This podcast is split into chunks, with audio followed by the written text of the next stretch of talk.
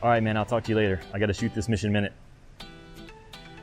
You know what's amazing? The fact that we can communicate with people on the other side of the world in real time.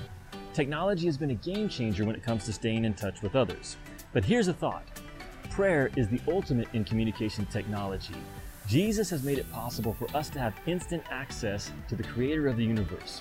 We're invited to draw near with confidence to the throne of grace, and we're promised that when we do, we'll be welcomed and we'll find help in our times of need.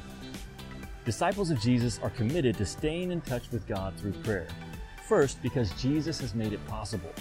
Second, because He's invited and promised us if we draw near to God, He will draw near to us. Finally, because He's commanded us devote yourselves to prayer, keeping alert in it with an attitude of thanksgiving.